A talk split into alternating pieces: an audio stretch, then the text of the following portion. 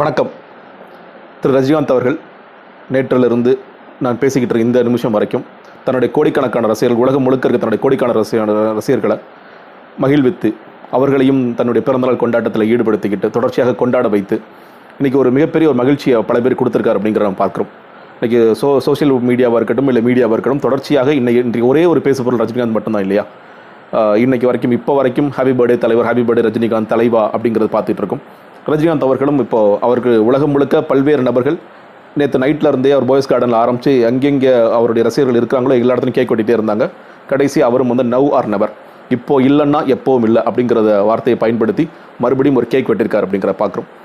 இன்றைக்கி எல்லாருமே நிறைய பேர் அவருடைய வாழ்த்து சொல்லிட்டே இருந்தாங்க பார்க்குறோம். சச்சின் டெண்டுல்கர் ஆகட்டும் இல்லை வந்து நிறைய பாலிவுட் நடிகர்களாக இருக்கட்டும் பிரதமர் மோடி ஆக இருக்கட்டும் முதலமைச்சர் துணை முதலமைச்சர் எதிர்கட்சி தலைவர் ஸ்டாலின் அப்படின்ட்டு பல்வேறு நபர்கள் இன்றைக்கி இன்னும் சொல்லப்போனால் கடந்த வருடத்தில் இல்லை கடந்த வருடங்களில் வாழ்த்து சொல்லாத பலர் கூட நாளைக்கு தலைவர் ஏதாவது பெரிய போஸ்ட்டுக்கு வந்தால் வந்துருவார்ப்பா நம்ம வந்து ஒரு வாழ்த்து தெரிவிச்சு வச்சுக்கோ அப்படிங்கிறதை பார்த்தோம். அதிலும் ஒரு அரசியல் இருந்தது. அதே நேரத்தில் கடந்த வருடம் வரை வாழ்த்து சொல்லிய பலர் கூட இந்த வருடம் நம்ம வாழ்த்து சொல்லாமல் தவிர்த்திடலாம். இல்லை அட்லீஸ்ட் நம்ம ப்ரைவேட்டாக பண்ணாங்களாம் தெரியாது. நம்ம பப்ளிக்கில் வாழ்த்து சொல்ல தவிர்த்திடலாம் அப்படிங்கிறதை நம்ம பார்த்துட்டு இருக்கோம். இந்த நிமிடம் வரைக்கும் சிலர்கிட்ட வந்து வாழ்த்து வாழ்த்து வரல அப்படிங்கிறதை பார்த்துட்டு இருக்கோம். ஸோ இது ஒரு பக்கம். ஸோ இன்றைக்கி மிக முக்கியமான பேசுபொருள் இல்லை ரஜினிகாந்த் அவர்கள் டிசம்பர் மூணாம் தேதி அறிவித்ததிலிருந்து மிக முக்கியமான பேசுபொருள். ரஜினிகாந்த் வந்தால் எந்த மாதிரியான தாக்கம் ஏற்படும்? இந்த தமிழக அரசியல் களத்தில் அவர் யாருடைய வாக்குகளை அறுவடை செய்ய போகிறார்? அல்ல யாருக்கு ஒரு பெரிய ஆஹ், எதிரின்னு கூட சொல்ல வேண்டிய அவசியம் இல்லை. யாருக்கு பெரிய போட்டியாக அமையப் போகிறார்? அப்படிங்கிறத மிகப்பெரிய பேசுபொருளாக இருந்துகிட்டே இருக்குன்னு பார்க்குறோம். நம்ம ஸ்டாட்டிஸ்டிக்ஸாக நிறைய பேசியிருக்கோம். நீங்கள் வந்து ரஜினிகாந்த் அவர்களே சில நேரம் சொல்லும்போது எனக்கு பத்துலேருந்து பதினஞ்சு சதவீதம் வாக்கு இருக்குது அப்படின்னு சொல்லி சொல்கிறார் அப்படிங்கிறத பார்த்துருக்கோம். அது உண்மையாக இருக்கும் பட்சத்தில் கூட நம்ம எப்படி பார்க்குறோன்னா அந்த வாக்குகள் எப்படி ஒரு இருபத்தஞ்சு முப்பது ஆகும்னு பாரு பேசும் பொழுது ரஜினிகாந்த் அவர்கள் இன்னைக்கு யாருடைய வாக்கு வங்கியில் மிக முக்கியமாக குறி போகிறார் அப்படின்னா அதிமுக பாஜகவோட வாக்கு வங்கி. இன்னைக்கு வந்து நாடாளுமன்ற தேர்தலில் பதினெட்டு சதவீதமாக இருந்த வாக்கு வங்கி நிச்சயமாக ஒரு ஒற்றை சதவீதம் ஒற்றை இலக்கத்தை நோக்கி வரும். ஒரு ஒன்பது சதவீதம் பத்து சதவீதம் அவங்க போவாங்க. அப்போ அந்த வாக்கு வங்கி வருவதற்கான வாய்ப்புகள் இருக்குது இன்னும் மிக முக்கியமாக அடுத்த நான்கு மாதத்தில் ரஜினிகாந்த் அவர்கள் களத்தில் என்ன செய்ய போகிறார் குறிப்பாக கொள்கை ரீதியாக அவர் என்ன செய்ய போகிறார்? எந்தெந்த ஊருக்கெல்லாம் போக போகிறார் எதெல்லாம் பிரச்சாரமாக பயன்படுத்த போகிறார்? எவ்வளவு எஃபெக்டிவாக அந்த கம்யூனிகேஷன் அவர்கிட்ட இருந்து கீழே இருக்க மன்ற நிர்வாகிகள் மூலியமாக பொதுமக்களை கொண்டு போய் சேரப்போகிறது. இதையெல்லாம் பொறுத்து அந்த இருபத்தைந்து என்பது முப்பது முப்பத்தைந்தாக மாறி அவருக்கு வெற்றி வாய்ப்பாக கூட அமையலாம் அப்படிங்கிறத நான் பல்வேறு விவாதங்களை பதிவு பண்ணியிருக்கேன். யூடியூப் சேனல் வீடியோஸ்லாம் பதிவு பண்ணியிருக்கேன். இன்னைக்கு அதை ப்ரூவ் ஆகிற மாதிரி ரெண்டு விஷயங்கள் நடந்தது. ஒன்று நேற்று ஊருக்கே முந்திக்கிட்டு முதல் முதலாக துணை முதலமைச்சர் ஓபிஎஸ் தான் அவருக்கு வாழ்த்து சொல்கிறார் இன்னும் சொல்லப்போனால் ரஜினிகாந்த் அவர்கள் அன்னைக்கு கட்சி துவக்கிறேன்னு சொன்ன உடனேயே ரஜினிகாந்த் கட்சி கூட கூட நாங்கள் கூட்டணிக்கு போகலாம் அப்படின்னு சொல்லி சொன்னவர் தான் ஓபிஎஸ் நம்ம அதனால தான் சொல்கிறோம் ரஜினிகாந்த் அவர்கள் வந்தால் பெரிய வாக்கு வங்கி யாருக்கு அடி வாங்க போகுதுன்னா அதிமுக பாஜக. அதுக்கு மற்ற வாக்கு வங்கி அடி வாங்க போகிறதெல்லாம் நிச்சயமாக அது திமுக வாக்கு வங்கியும் அடி வாங்கும்.